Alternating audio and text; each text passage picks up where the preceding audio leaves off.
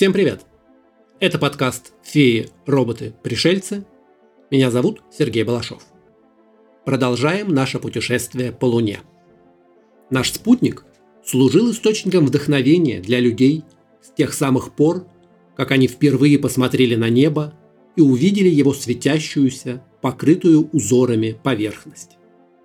Некоторые увидели среди кратеров форму лица человека. Кто-то сравнивал Луну с куском сыра, а кто-то со сверкающим щитом сказочного героя. Герои мифов и фантастических книг летали на Луну, иные на птицах, иные в пушечном снаряде. Кто-то верит в то, что Луна полая изнутри, а кто-то утверждает, что на ней база инопланетян. Сегодня поговорим о Луне в мифологии и массовой культуре.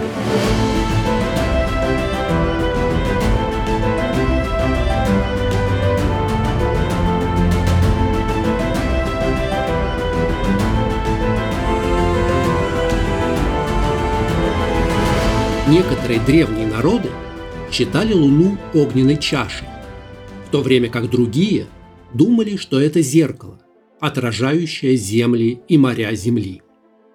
Древнегреческие философы первыми предположили, что Луна – это каменная сфера, которая вращается вокруг Земли, сверкая отраженным солнечным светом. Луна вдохновляла поэтов и писателей, художников и музыкантов на создание произведений. Она выступает как символ тайны, недоступной красоты и любви. Сравнение с Луной использовалось уже в древней литературе. В песне песней Соломона, первое тысячелетие до нашей эры, девушку-невесту сравнивают с Луной. Кто она? Та, что появляется как заря, прекрасная как луна, как солнце ясное, что провергает в трепет, как войско под знаменами.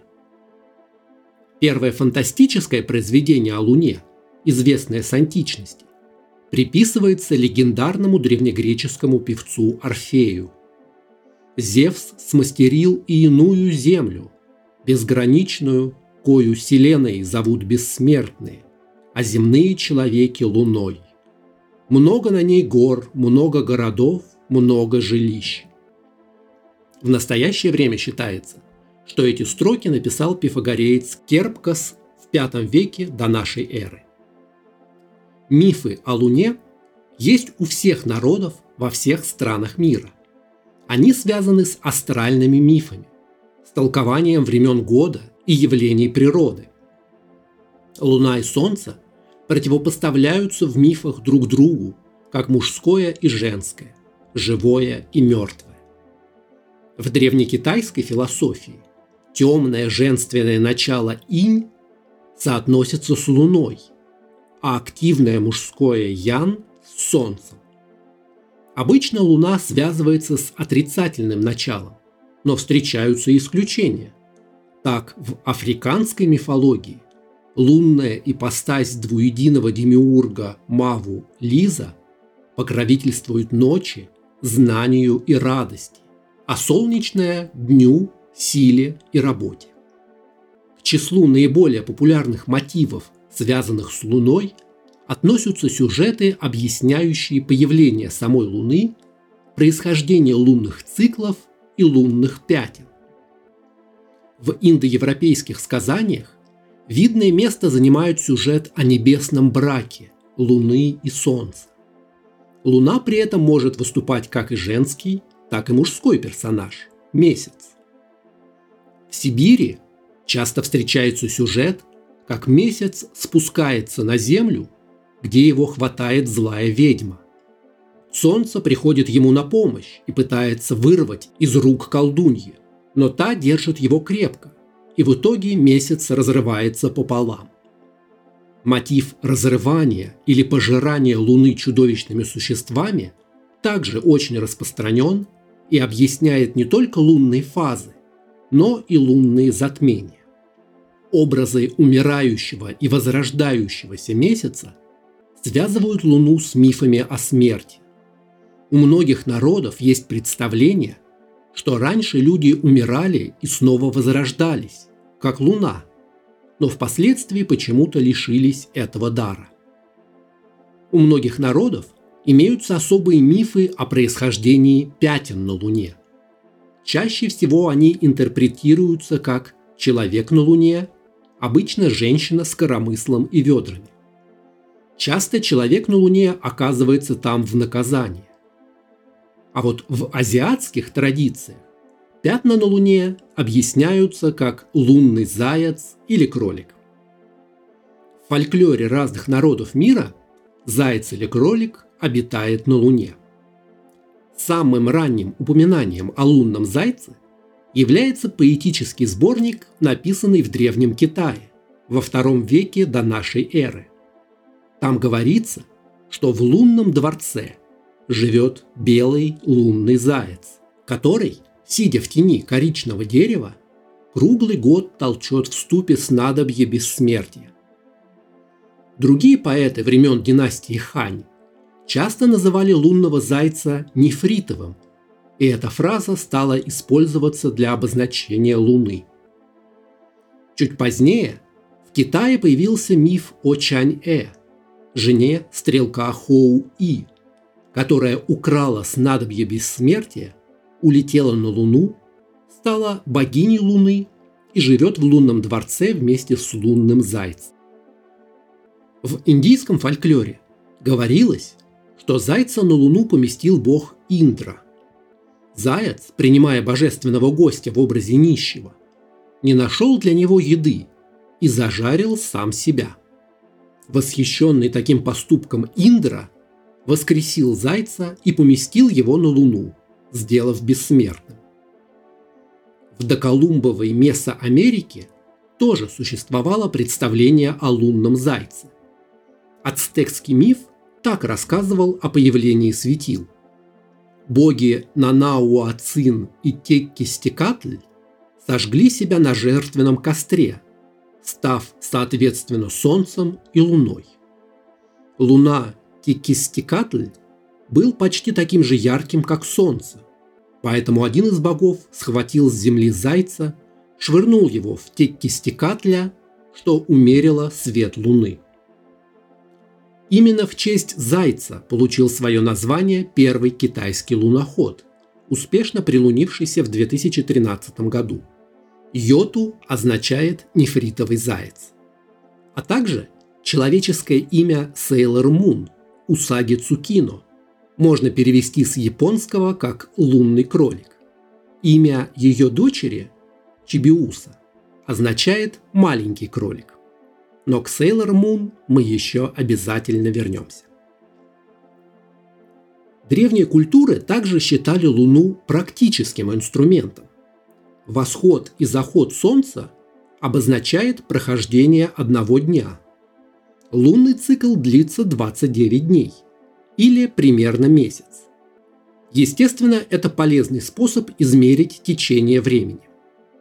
Коренные народы Северной Америки, например, называли каждое полнолуние в честь связанных с ним сезонных явлений – от цветения и урожая до поведения фауны и мы до сих пор видим эти имена в календарях. Волчья луна, снежная луна, луна червя, розовая луна, цветочная луна, земляничная луна, луна оленя, осетра, кукурузы, охотника, бобра и холодная луна. Не нужно особых пояснений, чтобы представить себе целый год жизни охотников-собирателей. Древние астрономы вели наблюдение за Луной. Греческий философ Анаксагор в V веке до нашей эры выдвинул гипотезу о том, что Луна была каменистой и похожей на Землю. Диалог Плутарха о лике, видимом на лунном диске, первый век нашей эры, передает разные теории того времени о природе и свойствах Луны. Плутарх обращается к теории, усматривая в Луне родину демонов. После смерти души людей направляются на луга Аида, в область, расположенную между Землей и Луной. Только праведные души достигают Луны. Однако неправедные все же могут приблизиться и попасть на Луну в то время, когда Луна проходит через тень Земли. В другое время лик Луны отталкивает и пугает их. Древнегреческий писатель Лукиан из Самосаты, которого часто называют первым писателем-фантастом, около 160 года нашей эры написал два романа «Икарами Нип» или «Заоблачный полет» и «Правдивая история». В первой книге герой совершает космический полет на Луну с помощью крыльев с целью взглянуть на земные дела с высоты. Во второй мореплаватели оказываются унесены на Луну штормовым вихрем, встречают там множество экзотических форм внеземной жизни, вторгаются в местную политику и даже участвуют в войне за планету Венера. В XVI веке Иоганн Кеплер написал роман «Сон» или посмертное сочинение о лунной астрономии, фантастический рассказ о полете на Луну. В повествовании исландский мальчик и его мать-ведьма узнают об острове под названием Левания. Это наша Луна. От демона. Роман представляет собой подробное образное описание того, как Земля может выглядеть с Луны и считается первым серьезным научным трактатом по лунной астрономии.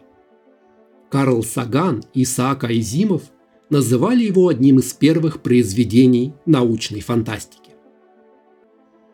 В 1638 году была опубликована повесть «Человек на Луне» или «Необыкновенное путешествие, совершенное Домиником Гонсалесом, испанским искателем приключений», написанная английским епископом Фрэнсисом Годвином.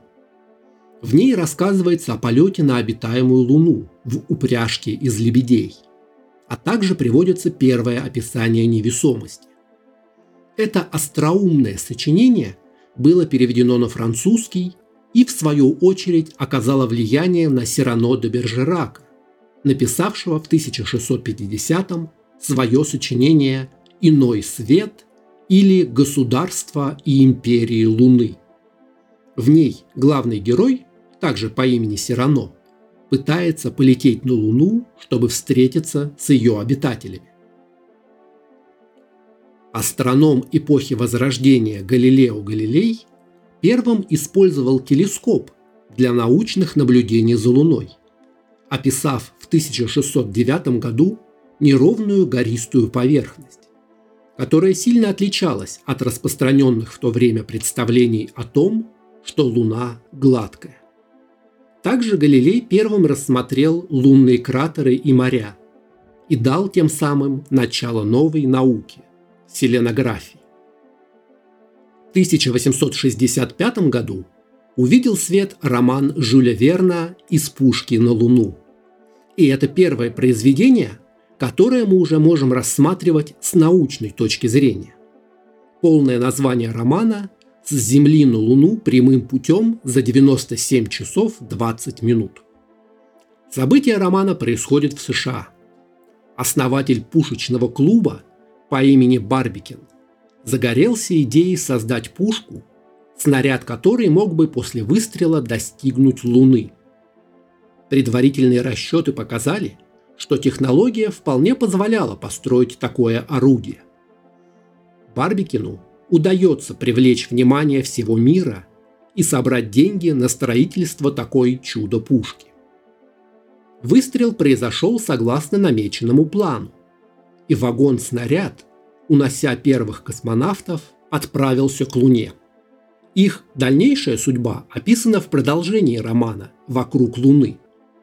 После выстрела снаряд вместе с тремя пассажирами начинает пятидневное путешествие на Луну – он попадает на ночную сторону Луны и погружается в холод. Герои наблюдают за величественными вулканами и долинами. Путешественники делают вывод, что сейчас Луна необитаема, но раньше ее населяли существа, возможно, похожие на людей. Позднее снаряд начинает медленно двигаться в сторону от Луны. Он начинает падать на Землю и под действием земного притяжения падает в океан. Все герои были спасены. В отличие от предшественников, герои которых попадали на Луну сказочным образом, Жюль Верн впервые глубоко и серьезно использовал современные для него научные знания. Роман изобилует техническими описаниями и расчетами.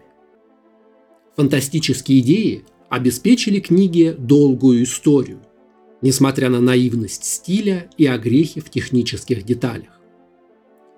Повесть «На Луне» Константина Циолковского была написана в 1893 году.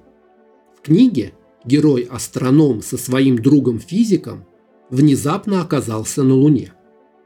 Циолковский еще не касался проблем межпланетного перелета, сосредоточившись на описании ощущений человека в мире с уменьшившейся в шесть раз силой тяжести. Циолковский считал все небесные тела обитаемыми. На описываемом им Меркурии цивилизация по развитию даже обогнала земную. Развил тему путешествия на Луну английский писатель Герберт Уэллс в романе «Первые люди на Луне» 1901 года. Роман повествует о путешествии к Луне, совершенном двумя землянами на космическом корабле, изготовленном из фантастического антигравитационного материала кейварита. На Луне герои видят густые лунные джунгли и встречают насекомоподобных жителей Луны, которых называют селенитами. У селенитов сложилось общество со сложным социумом и разделением труда. Они живут в подлунных пещерах, а для коммуникации используют радио. Конечно же, в силу эпохи свойства поверхности Луны описаны нереалистично. Но по мере накопления научных знаний, ближе к середине 20 века, все больше книг и фильмов о Луне уже соответствуют научным представлениям. А вопрос о полете на Луну и создании там поселения становится не только безумной идеей, а уже техническим проектом. Луна дебютировала в кино в черно-белом немом французском фильме 1902 года под названием «Путешествие на Луну». Эта картина считается первым научно-фантастическим фильмом в истории кинематографа. Фильмы о космосе и Луне выходили довольно часто, хотя и не были так популярны, как фильмы ужасов. Перечислять каждый фильм, как и книгу, нет смысла.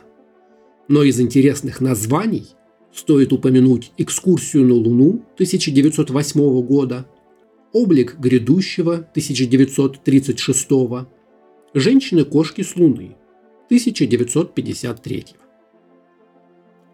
В 1959 году Советский Союз отправил первый космический корабль на поверхность Луны и вернул первые фотографии ее обратной стороны. Первая пилотируемая миссия на Луну состоялась в 1968 году – когда астронавты Аполлона-8 облетели ее.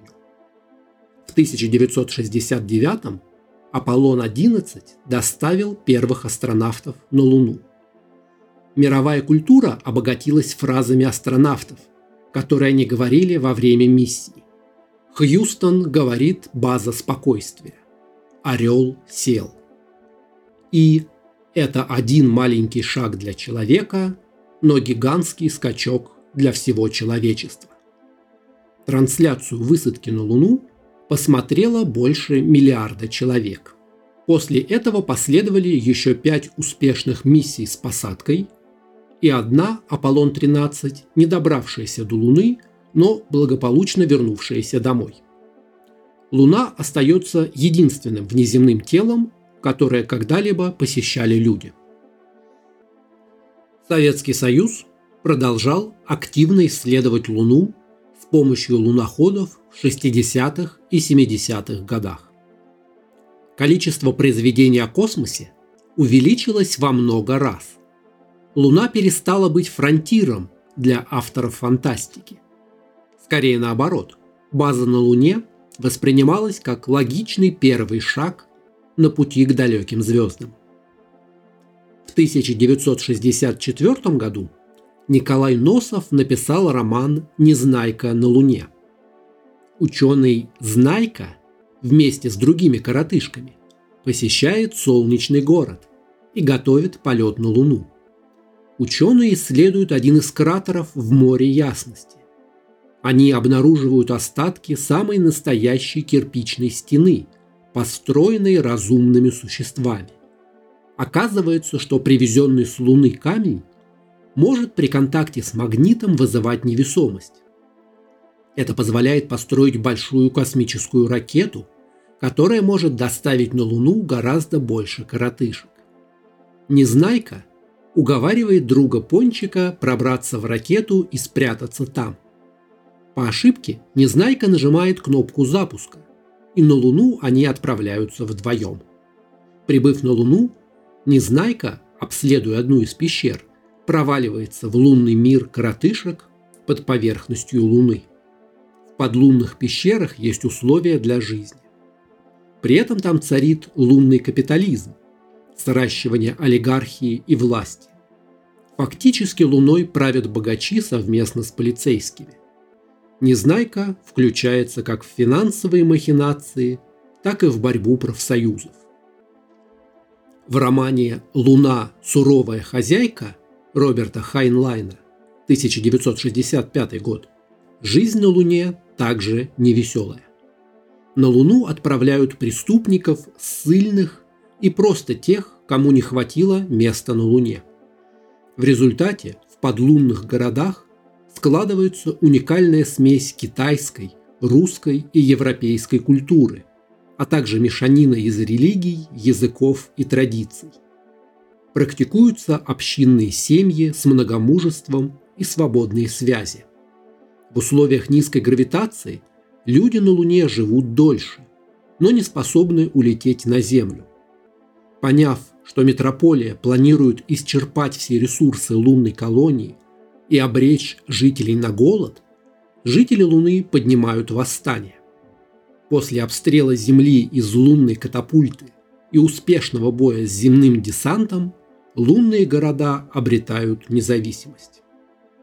В 1968 году увидел свет американский фильм «2001. Космическая Одиссея» Стэнли Кубрика по мотивам рассказа Артура Кларка. Фильм рассказывает о серии встреч людей с таинственными черными монолитами, воздействующими на ход человеческой эволюции.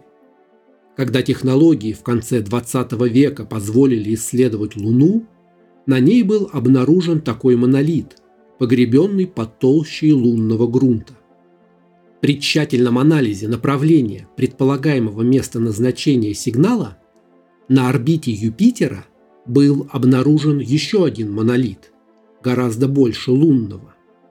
Чтобы исследовать этот предмет, было решено использовать экспедицию Discovery.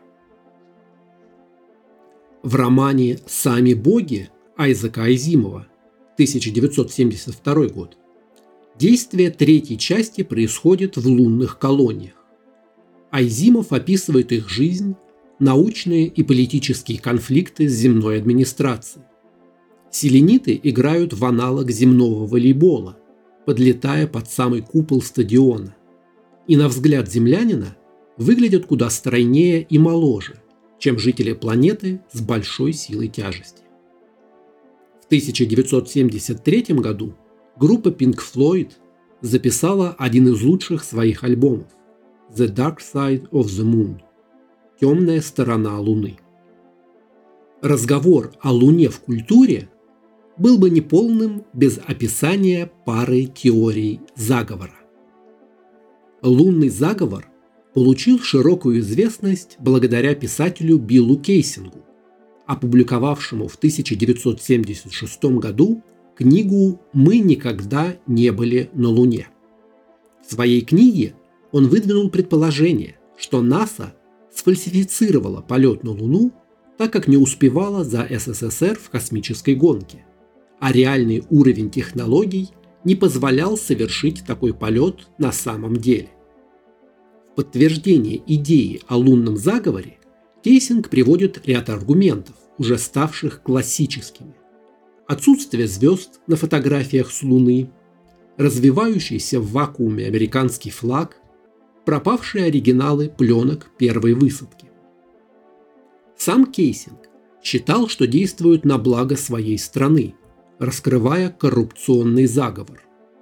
Собственно, большинство сторонников той или иной версии, что власти скрывают, переживают больше не за науку или истинное положение вещей.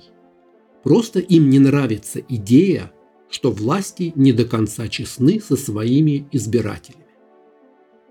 Теории лунного заговора, развившиеся и разросшиеся в последующие годы, утверждают, что некоторые или все элементы программы «Аполлон» были мистификацией, инсценированной НАСА. Эти теории вызывают общественный интерес до сих пор.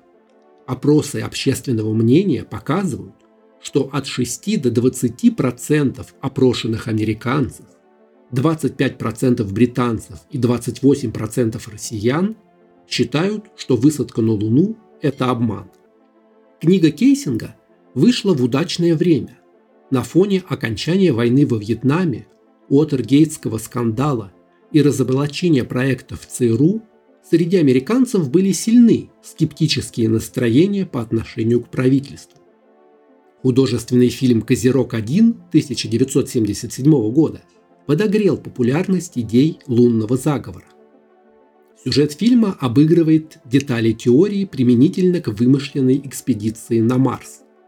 Руководство экспедиции знает, что настоящий старт закончится провалом, но не хочет терять финансирование. И для сокрытия фактов идет на инсценировку и все возможные формы воздействия – подлог, шантаж, угрозы и физическое устранение свидетелей. Фильм «Козерог-1» стал так популярен, что сцены из него позднее использовались в документальных фильмах как доказательство того, что высадка на Луну была снята в павильоне. Учитывая, что в самом фильме тоже использовались как документальные, так и постановочные кадры, получается уже дважды документальный вымысел. В участии в лунном заговоре обвиняют режиссера Стэнли Кубрика. Он якобы продюсировал большую часть материалов для Аполлона-11 и Аполлона-12.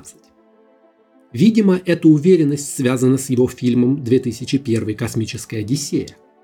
Утверждается, что в начале 1968 года НАСА тайно обратилась к Кубрику с просьбой снять первые три посадки на Луну.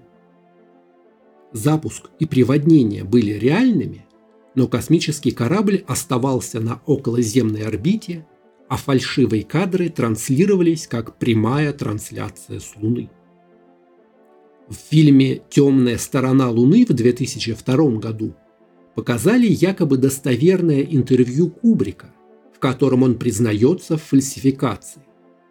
Правда, вскоре выяснилось, что в фильме показали никакого не Кубрика, а загримированного актера. Тем не менее, сторонники заговора по-прежнему используют эти факты как аргумент. Здесь теория лунного заговора уже становится частью массовой культуры со всеми вытекающими обстоятельствами. Каждый верит в то, во что он хочет верить, а найти подлинные факты среди обмана и фейков не так-то просто. В 1970 году ученые Академии наук СССР Васин и Щербаков выдвинули гипотезу о том, что Луна – это космический корабль, созданный неизвестными существами. Теория полой Луны основана на известном факте, что средняя плотность Луны намного ниже плотности Земли. Если они состоят из одинаковых пород, включая ядро, то логично предположить, что внутри Луны существуют обширные пустые пространства.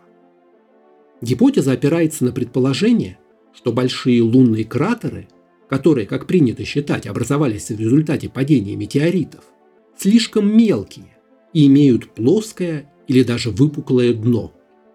Ученые выдвинули гипотезу, что крупные метеоры пробивают каменистый слой и ударяются о некий бронированный корпус под ним.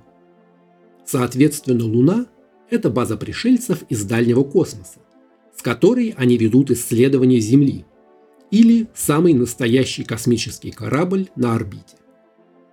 Статья об этом была опубликована в «Комсомольской правде», а потом в журнале «Спутник». Идея получила распространение за рубежом, прежде всего в кругах уфологов. В статье авторы ссылаются на более раннюю гипотезу астрофизика Иосифа Шкловского, который предположил, что спутник Марса Фобос мог быть пустотелым искусственным объектом. Позже было доказано, что это не так. В подтверждение теории полой Луны приводит тот факт, что сейсмометры, установленные на Луне в рамках программы «Аполлон», регистрировали лунотрясение. При этом Луна описывалась звенящей, как колокол. 20 ноября 1969 года руководство миссии «Аполлон-12» намеренно разделило высадку астронавтов на поверхность Луны на несколько этапов. Специалисты НАСА сообщили, что вначале Луна звенела в течение почти часа, что привело к аргументам, что она может быть полой. В настоящее время эта теория считается устаревшей и опровергнутой. А закончить обзор влияния Луны на культуру предлагаю на волне ностальгии. Вспомнить Sailor Moon. Sailor Moon – это серия манги, аниме, игр и постановок, в центре которых приключения реинкарнированных защитников Древнего Королевства, когда-то охватывавшего всю Солнечную систему. Главные герои – воины в матросках, молодые девушки, которые могут превращаться в героинь, названных в честь Луны и планет Солнечной системы. В далеком прошлом на Луне – существовало королевство, серебряное тысячелетие. Оно мирно существовало с Землей. Принц Земли Индимион и принцесса Луны Сиренити полюбили друг друга, но люди, охваченные темной силой, напали на серебряное тысячелетие. Воспользовавшись силой серебряного кристалла, королева Сиренити сумела остановить захватчиков, но ее королевство было уничтожено, а сама она погибла. Все, что она могла сделать, это устроить так, чтобы ее дочь и воины-хранители родились вновь в будущем, в мирное время и смогли прожить там счастливую и спокойную жизнь. Главная героиня Сейлор Мун Усаги Цукино в английском переводе Бани Цукино. В любом случае ее имя означает кролик. Она была обычной школьницей, пока не встретила говорящую кошку Луну – Та помогла девушке пробудить свои силы и научила превращаться в Сейлор Мун, чтобы сражаться со злом, пытающимся захватить Землю. В сражениях к ней присоединились и ее подруги, другие воины в матросках. Аниме Sailor Moon популярно в Японии, Европе и в других странах, включая Австралию и Южную Корею. В США сериал был адаптирован и перемонтирован. С момента выпуска Sailor Moon хвалили за динамичность сюжета, характер персонажей и юмор. Манга была продана тиражом более 35 миллионов копий по всему миру, что сделало ее одной из самых продаваемых серий.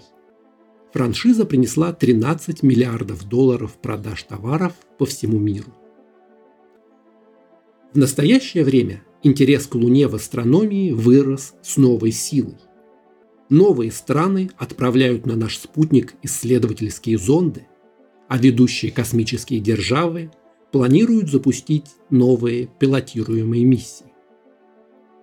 Наверняка перечисляя произведения культуры, я много что пропустил или забыл. Напишите в комментариях, какое ваше любимое произведение про Луну. А на сегодня это все. Спасибо, что слушали. Подкаст «Феи, роботы, пришельцы» можно читать на Дзен, в Телеграме и ВКонтакте. Аудиоверсия доступна на сервисах Яндекс Музыка, Apple подкасты, Google подкасты и подкастах ВКонтакте.